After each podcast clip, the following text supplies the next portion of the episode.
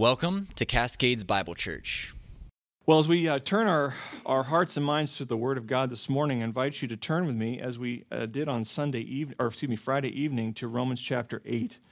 Romans chapter 8 is going to be our text again this morning. I just want to read this section to us, verses 1 to 17, as we continue to reflect on our adoption in Christ, this theme of the uh, believer's adoption. Romans chapter 8 and verse 1 Paul writes to the Roman church, Therefore, there is now no condemnation for those who are in Christ Jesus. For the law of the Spirit of life in Christ Jesus has set you free from the law of sin and death. For what the law could not do, weak as it was through the flesh, God did, sending his own Son in the likeness of sinful flesh, and as an offering for sin, he condemned sin in the flesh, so that the requirement of the law might be fulfilled in us who do not walk according to the flesh, but according to the Spirit. Excuse me. For those who are according to the flesh set their minds on the things of the flesh, but those who are according to the Spirit, the things of the Spirit. For the mindset on the flesh is death, but the mindset on the Spirit is life and peace.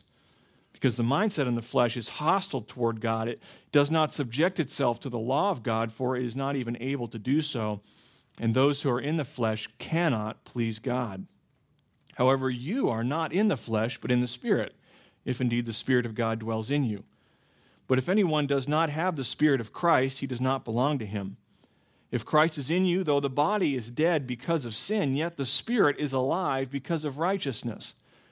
But if the Spirit of him who raised Jesus from the dead dwells in you, he who raised Christ Jesus from the dead will also give life to your mortal bodies through his Spirit who dwells in you. So then, brethren, we are under obligation not to the flesh to live according to the flesh, for if you are living according to the flesh, you must die. But if by the Spirit you are putting to death the deeds of the body, you will live. For all who are being led by the Spirit of God, these are the sons of God. For you have not received a spirit of slavery leading to fear again, but you have received a spirit of adoption as sons, by which we cry out, Abba, Father. The Spirit Himself testifies with our spirit that we are children of God, and if children, heirs also, heirs of God, and fellow heirs with Christ, if indeed we suffer with Him, so that we may also be glorified with Him. Now, on Friday evening, for our communion service, Good Friday service, we took some time to gaze intently at the purchased privilege of the believer's adoption in Christ. That's, that was the theme that we are, uh, began to unpack. And the spiritual privileges that you and I, as believers, enjoy, um, the scripture says in Christ, are vast and beyond searching out. They're, they're beyond numbering. And I think sometimes a lot of what passes for preaching today sells those privileges short. Um, preachers and preachers preaching today often falls into one of two errors. One, they make the privileges of the Christian life simply about things in the present, our immediate sphere of influence. The other error is that many preachers make the privileges of the Christian life as all future. It's just all down the road, some undisclosed time. But neither one of those perspectives is accurate. Neither one of those perspectives is biblical uh, and balanced about what it means to be in Christ the privileges of life in Christ are very much in the present. They're very much active now. Um, you know, joy, a clear conscience, divine insight for wise living. Like those are all present privileges that we enjoy. But there are privileges in the Christian life that are awaiting us in the future fellowship with the saints, glorified bodies, um, uh, a reversal of sin's curse. Right? Balanced preaching, biblical preaching is going to bring both to the foreground. Biblical preaching is going to emphasize both. It makes clear that faith in Christ has privileges that touch in the present and the real and tangible now. And it's also going to emphasize that our present lives in Christ are moving towards something greater, something more is awaiting us. And, and the gracious privilege of our adoption in God's household, that is one of those glorious doctrines that balances our gaze in the present as well as draws our gaze into the future. The triune God from eternity past, Ephesians 1 says, has, according to the kind intention of his will, predestined sinners to adoption as sons. God in Christ then intends for us as his creatures to know him. He wants us to delight in him, to enjoy fellowship with him in the truest sense in the present and also into eternity future because that we said on Friday is the marrow of eternal life. That's the heart and soul of eternal life. John 17 verse 3 Jesus says this is life eternal that they may know you and Jesus Christ whom you have sent. Knowing God in a true and saving way is not a bare kind of intellectual knowledge. It's not Bible facts it involves an active, a vibrant fellowship, a mutual giving and receiving with Him, spiritually speaking. And, and, and to enjoy all that fellowship and all those gracious privileges, now and in eternity, all of that flows downstream from our adoption in Christ. 1 John 3, verse 2, the Apostle John says, Beloved, now we are children of God now, that's the language of adoption. We are, we are adopted into the family of God. The same, as we read just a moment ago, the same Holy Spirit that powerfully raised Christ from the grave that we celebrate on this Resurrection Sunday morning, that same Spirit dwells in the heart of every Christian by faith, enabling them to relate to God as our Heavenly Father with, with filial tenderness, trust, and love. Now, just by way of review, there, anytime a person's adopted in this life, there's basically five essential things that have to be true. First, there must be a family that a person rightfully has a claim upon by birth. We're all born into some earthly family. We understand that. Even orphans have a family, they just don't know who that family is. We all have a, an earthly family by right, by birth. Second, there must be another family that a person doesn't have a claim upon, that, that, that they'll be engrafted into. In adoption, there must be a, a completely different family that, that that person doesn't have any claim upon, any right or access to whatsoever. Third, there must be an authoritative legal transfer of that person from their natural birth family to the adoptive family that they're added into. And we said on Friday, you can't do this for yourself. You don't get to just choose, oh, I'm going to be part of this family now. No, it has to be done for you. You need some authority, a magistrate, a judge, some sovereign with legal power to authorize a person's move from one family to the next. Fourth, for an adoption to be complete, the adopted person is set free from their obligations to their original family. And lastly, fifthly, the adopted person is then invested with all the rights, privileges, advantages, along with a clear title to the inheritance of their new family, just as if they had been in that family from birth. So, all of those components, all five of those components, must be true for an adoption to be complete. A fa- there's a family that you're born into, there's a family that you have no claim upon, there is some authoritative transfer from your birth family to your adoptive family. You are then freed from every obligation to your first family, and then you are invested with new rights, privileges, and blessings in a adoptive family. And as we said on Friday, all essential elements that are required for a person's adoption here on earth, those same elements are also found to be true of our adoption as believers into God's household. Paul borrowing the Roman practice of adoption that was common and known in the first century, he adapts that as a fitting analogy to describe how we, as believers, are born children of wrath and come to be called children of God. And we tried to unpack the, uh, the first three uh, elements of that on Friday. We said that there must be, spiritually speaking, a family that a person rightfully has a claim upon by birth. And that is the case. For you and for me, every human being that's ever lived is part of a family. That family is the family of sin and Satan. We are ushered into this family by our very first parents, Adam and Eve. And their sin, with all its physical and spiritual consequences, along with the sin nature, that's been passed on to us from generation to generation, from soul to soul, person to person, even now. We, we come into this world, Ephesians 2 says, verse 1, as sons of disobedience. And he says in verse 3 that we were by very nature children of wrath, children destined for wrath. The, the family of Satan and the world, that is ours by natural right as human beings. And all that that family is destined to inherit wrath, death, cursing, damnation that's our birthright as sons and daughters of our father, the devil by default. And there's nothing you can do to, to uh, change that. There's no way that you can, you can change that by your own exertion, just like you can't free yourself from your earthly family by your own choosing. You cannot free yourself. No child of the devil can free themselves from the corrupt family of sin and Satan.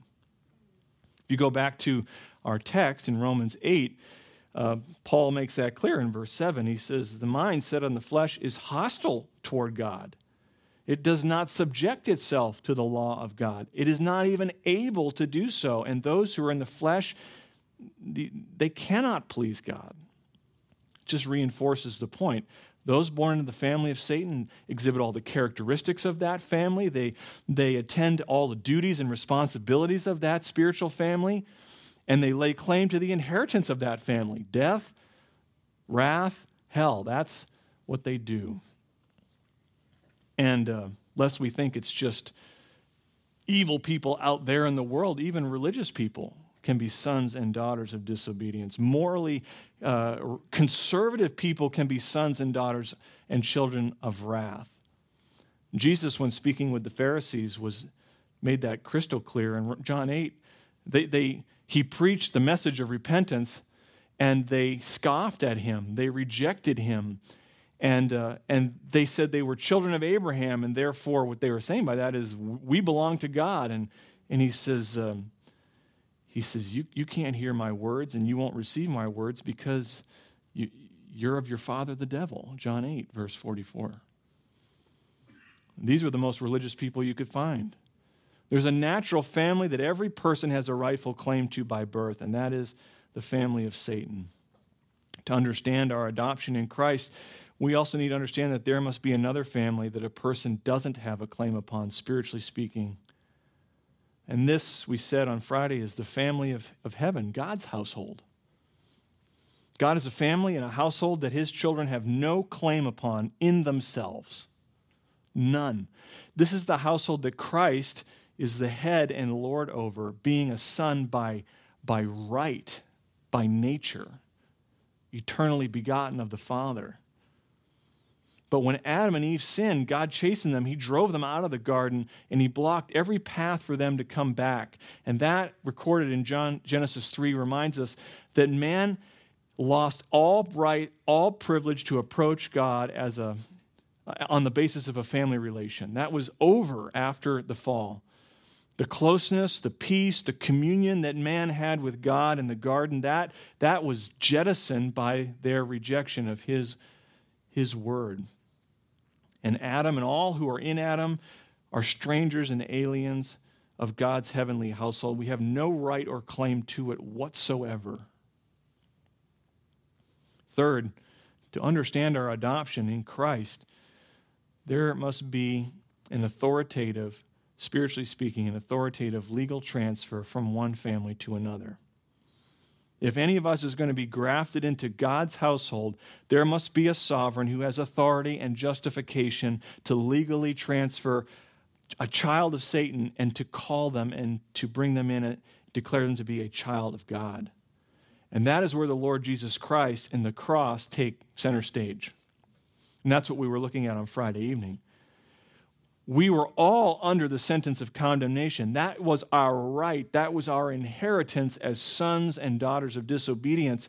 So, what did God do? God sent his son in the flesh to fulfill the law on our behalf and to redeem us from the slave market of sin and, and, to, the, and to bring us out of the family of sin and Satan. Romans 8 Verse 3 For what the law could not do, weak as it was through the flesh, God did, sending his own Son in the likeness of sinful flesh.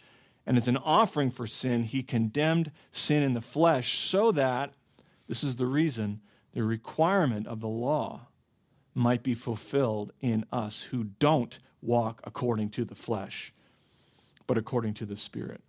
What we could not do, God did. God did through the sacrifice of his Son, the Lord Jesus Christ. And because Christ fulfilled the law and because he became sin for us, John 1, verse 12 says, As many as received him, Christ, to them, to those individuals, he gave the right, the authority to become children of God, even to those who believe in his name. By believing upon his Son, the sovereign of the universe graciously declares us to be adopted members of his heavenly household, affixing us with his seal, the Holy Spirit. This is all legal language. John 1. This is legal language. By an act of pure mercy and grace, God gives you and I, as a child of Satan, a new heart that looks to Christ, trusts in Christ and in an instant, God becomes our heavenly Father, Christ is our elder brother, and all the saints become our fellow brothers and sisters in his household.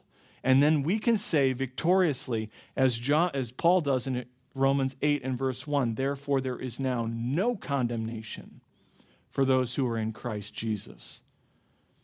For the law of the Spirit of life in Christ Jesus has set you free, he says, from the law of sin and death.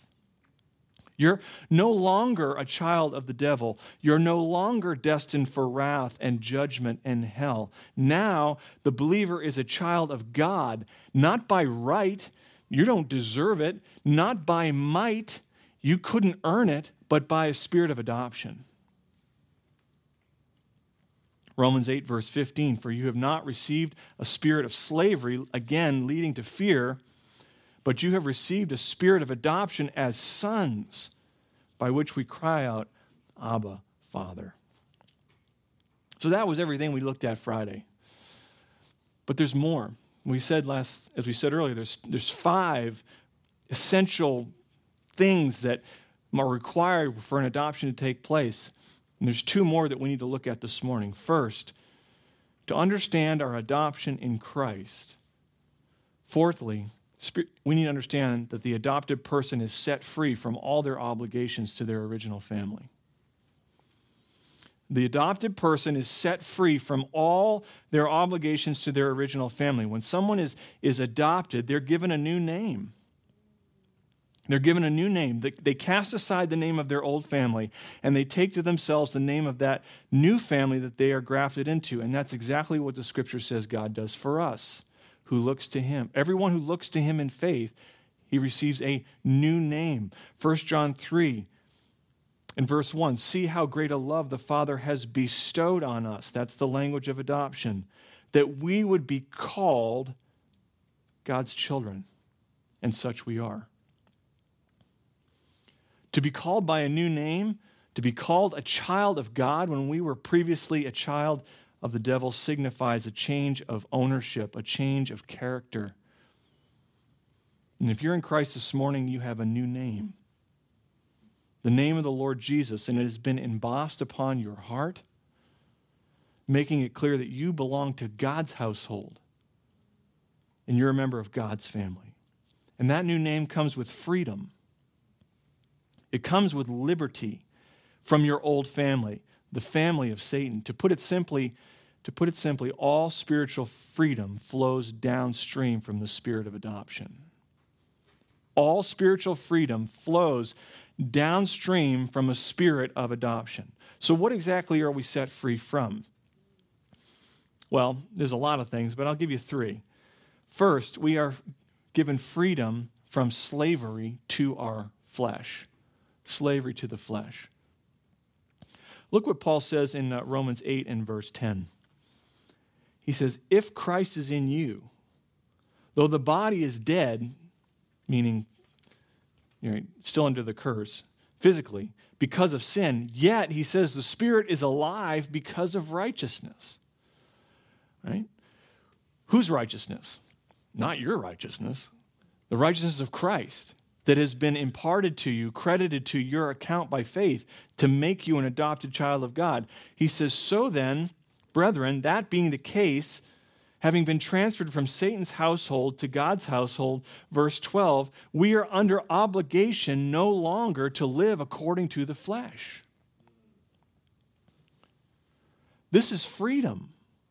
This is freedom from the flesh. You, being a child of God, have been set free from slavery to sin. Paul says it like this back in chapter 6. If you look back with me at Romans chapter 6 for just a moment, in verse 6, he says, Our old self was crucified with him in order that our body of sin might be done away with, so that we would no longer be slaves to sin.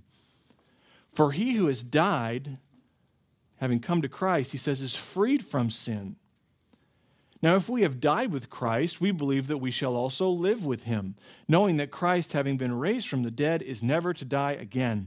Death no longer is master over him. For the death that he died, he died to sin once for all, but the life that he lives, he lives to God. So here's the implication, verse 11.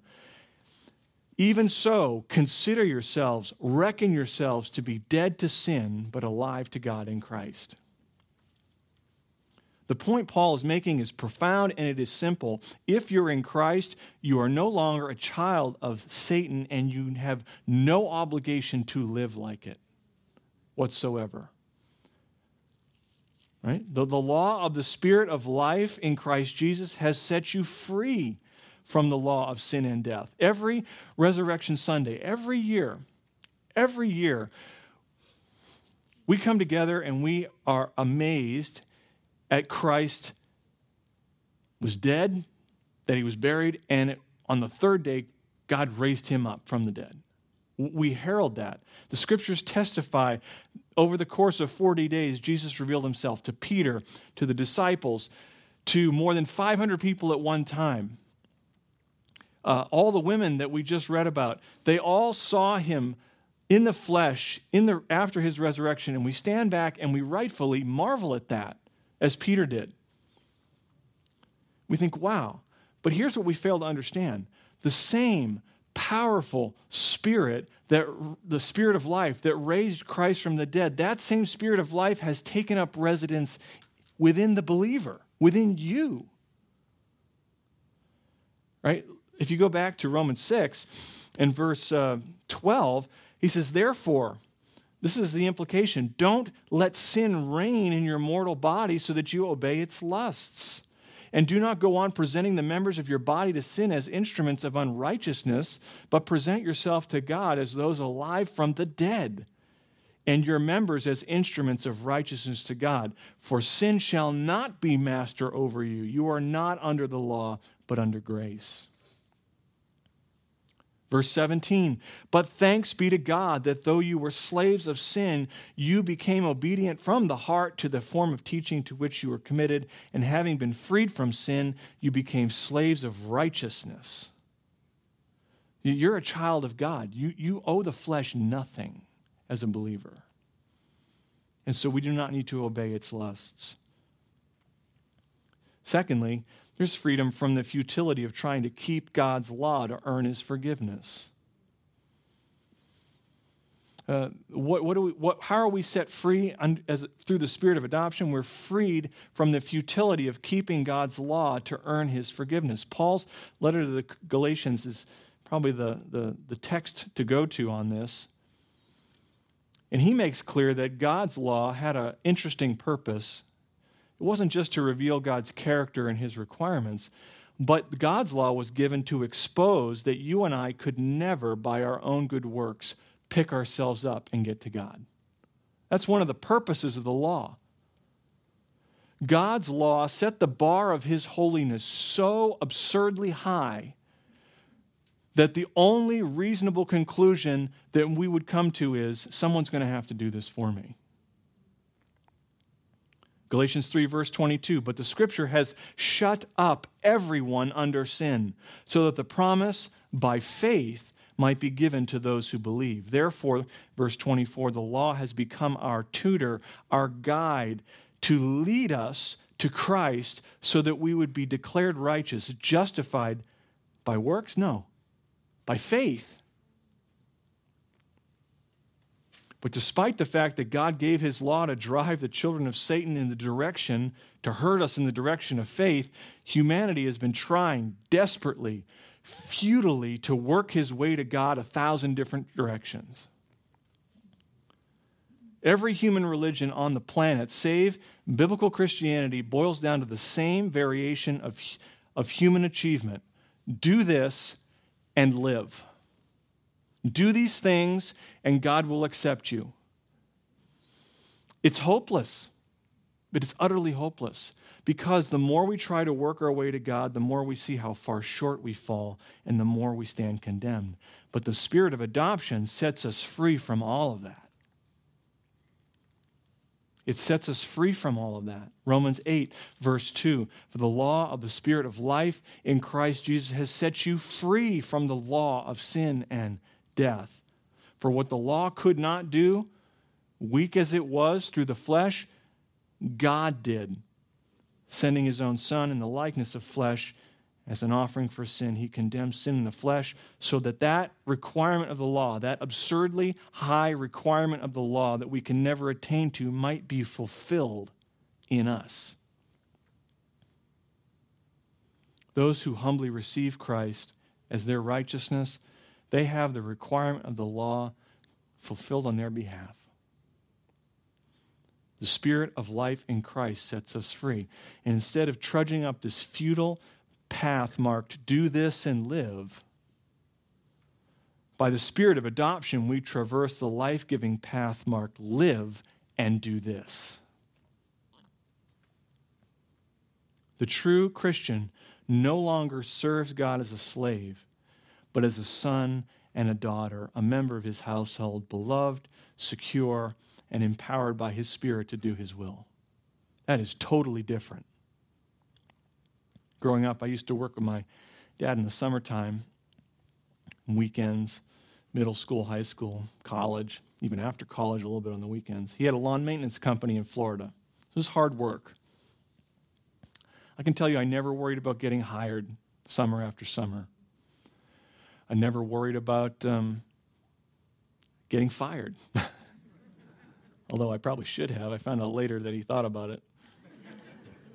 I never worried about whether I would be generously compensated for my labors. Why? Because I was his son. I was his son. And while working for him was hard work, at bottom, I wanted to please him. I wanted to honor him. I wanted, to, I wanted the service I rendered to him to be one of a son, not some hired hand. If that's true for me in the context of my earthly father, how much more will that be true for us toward our heavenly father, in whom there is no variation or shifting shadow? Thirdly, there's freedom. We are set free from all obligations to our old family. There's freedom from terror. Freedom from terror. This is kind of dovetailing off of that point we've just made. But if you look at verse 15 of Romans 8, for you have not received a spirit of slavery, leading to fear again, but you've received a spirit of adoption as sons, by which we cry out, Abba, Father. We who are adopted into God's household no longer approach God on the basis of fear and terror at a distance. And to illustrate that, the writer of Hebrews gives us a, a picture, a contrast in Hebrews chapter 12. He says, You believer, have not come to a mountain that can be touched, and to a blazing fire, and to darkness and gloom, and a whirlwind, the blast of a trumpet, and the sound of words, which sound was such that those who heard begged that no further word be spoken to them. For they could not bear the command that if even a beast touches the mountain, it will be stoned. And so terrible was the sight that Moses said, I am full of fear and trembling. That's the those of you who maybe aren't as familiar with the scriptures, that's describing the scene on Mount Sinai when God's presence was at the top of the mountain. The people of Israel, they, they, they were fearful of God, in his blazing holiness, he says, the writer of Hebrews is saying, God's children don't approach him like the Israelites did on Mount Sinai, terrified by what they saw and heard. He goes on to say, But you have come to Mount Zion, to the city of the living God, the heavenly Jerusalem, to myriads of angels, to the general assembly and church of the firstborn who are enrolled in heaven, and to God, the judge of all, and to the spirits of the righteous made perfect, and to Jesus, the mediator of a new covenant and to the sprinkled blood which speaks better than the blood of Abel. That's the, the blood of Christ that sprinkles us clean. Instead of God's children moving toward, like Moses and the Israelites, in fear, God's children move toward Mount Zion where we dwell securely in God's presence with Jesus and the angels and the righteous saints who have been perfected by the blood of Christ. There's no dread in that. There's no terror in that, no trembling, we're a member of his household. In God's household, there is mercy, there is peace, there is compassion, there is confidence to approach the throne of grace with boldness. I mean, we've been set free from that. There's no more fear. We are set free from all the obligations we have to our old family. Fifthly, our adoption, to understand our adoption, for an adoption to be complete, spiritually speaking, the person is invested with all the rights, privileges, and advantages, along with a clear title to the inheritance of their new family. Again, going back to our text in Romans 8 and verse 15 For you have not received a spirit of slavery leading to fear again, but you have received a spirit of adoption as sons, by which we cry out, Abba, Father. The Spirit Himself testifies with our spirit that we are children of God, and if children, heirs also, heirs of God and fellow heirs with Christ, if indeed we suffer with Him, so that we may also be glorified with Him. See, the spirit of adoption doesn't just objectively, kind of in a legal sense, in a sterile sense, transfer us from the family of the devil to the family of God. He doesn't just do that. He also subjectively in our experience testifies in our hearts that we are, in fact, members of God's household so that we know it and live experientially in light of it every day. I remember several years ago watching a, a video, short video posted by a family on social media, and it got reposted. And in this video is this little little guy, maybe 10, 11 years old, who was being fostered by a family, and um, he'd been bounced around all over the place, in and out of orphanages, in and out of foster homes. Uh, natural parents were nowhere to be found. And in this video, his foster parents had wrapped up a gift and given it to him for Christmas. It's kind of the last thing everyone opened. And so they gave it to this little guy.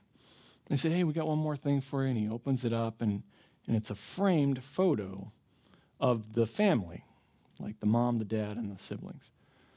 And the kid is, um, he's not really sure what to do with it. He's kind of like, okay, thank you. And the dad says, uh, read the note. There's a note inside the box. And the note said this Carter, this is our most recent family pic. All of us would love for you to be in the next picture and be a part of our family. And then it said this Carter, would you like to be whatever their family name was and be our son and our brother? And of course, the moment he read that last sentence out loud, he realized what was going, what was going on. He said he was going to be part of that family forever. Not just for the foreseeable future, but forever. And in an instant, this precious kid's heart flips from one of confusion and, and, and uh, and kind of uh, awkwardness to tears of joy because he realizes his nomadic life of foster care and orphanages and more foster care, that was all over. He was now a part of their family with all the rights and privileges and advantages, and he was now a joint heir with all those brothers and sisters he saw in the photo as if he'd been a part of that family from birth. And beloved, that is how it is for the one who comes to faith in Christ. They are no longer a stranger and an alien, wandering around as some orphan child of the devil. I have a pastor, friend, and mentor who loved to say of Christ, All that is his is mine. Glory, that's mine. A resurrection body fit for eternity, that's mine. A kingdom in which righteousness dwells, well, that's mine too. Perfect righteousness, that'll be mine. Fellowship with the Father and the Son and the Spirit, that's mine. Gracious eternal rewards and blessings far beyond anything we could earn in a thousand lifetimes, that's mine. Communion with the saints and perfect fellowship forever and ever, yeah, that's mine too the one who is the creator and owner of everything, whose riches are without limit, who's so wildly generous that he eagerly gives to his children what he requires of them faith, trust, love, a new heart. That same one is our Heavenly Father. He is the one who has qualified us Colossians 1, verse 12 says, made us adequate, is what that means, to share in the inheritance of the saints in light. He's the one who has rescued us from the domain of darkness and transferred us into the kingdom of his beloved Son, in whom we have redemption and the forgiveness of sins. Why does God adopt wretched sinners as sons and daughters and invest us with all the rights, privileges, advantages, and future inheritance of his Son? Why does he do that? Ephesians 1, verse 6 says, simply to the praise of the glory of his grace. That's it. Just because he wants to, because he has always given life and love to his son in the spirit, and he wants to do that for a myriad of sons and daughters. And maybe you're here this morning and you don't think God could ever adopt you into your family, into his family. Maybe you've turned your back on him so many times in the past you've lost count. Uh, maybe you think God is just absolutely too holy to ever let someone like me into his family. Well, I have good news for you this morning. Jesus said in John 6, verse 37, All the Father gives me will come to me, and the one who comes to me I will certainly not cast out. And in the original language, the, the, the way that is organized, it, it literally means that absolutely certain he will not cast you out. John Bunyan, famous pure, uh, uh, Baptist preacher, took those words by our Lord and he said they cut the throat of all objections and help the faith that is mixed with unbelief. He went on to say, But I am a great sinner, you say. I will certainly not cast out, says Christ. But I am an old sinner, you say. I will certainly not cast out, says Christ. But I am a hard hearted sinner, you say. I will certainly not cast out, says Christ. But I'm a backsliding sinner, you say. I will certainly not cast out, says Christ. But I've served Satan all my days. You say, I will certainly not cast out, says Christ but I have sinned against light. You say, I, I will certainly not cast out, says Christ. I have sinned against mercy. You say, I will certainly not cast out, says Christ, but I have no good thing to bring with me. You say, I will certainly not cast out, says Christ. Come to Christ. Come to Him. Test Him. He, we were, while we were on our sabbatical, we had a chance to hear a sermon in Malachi and talks about testing the Lord in the sense test him and see if he's good. come to him, the sinless Son of God, this morning. Receive him on this Resurrection Sunday and be welcomed into God's household, knowing, confident that the Spirit of him who raised Jesus from the dead, that same Spirit will also give life to your mortal bodies. Let's pray. Father, may there not be a single person here this morning who has not considered the free offer of your forgiveness in Christ. And may you draw hearts to you. We ask, Lord, that you would help us to remember what you have done for us, making us beloved sons and daughters in your household, not by right, and not by our own might and effort, but by the Spirit of adoption. Lord, may we treasure that glorious truth in our hearts. May it inform and structure our lives as believers, that we would not live according to the flesh, because if you live according to the flesh, we must die, but by the Spirit put to death the deeds of the body so that we might live. We ask all this in Jesus' name. Amen. Thank you for listening. We hope you've been encouraged by today's message. For more information or more messages like this, visit us at cascadesbiblechurch.com or subscribe via your favorite podcast app.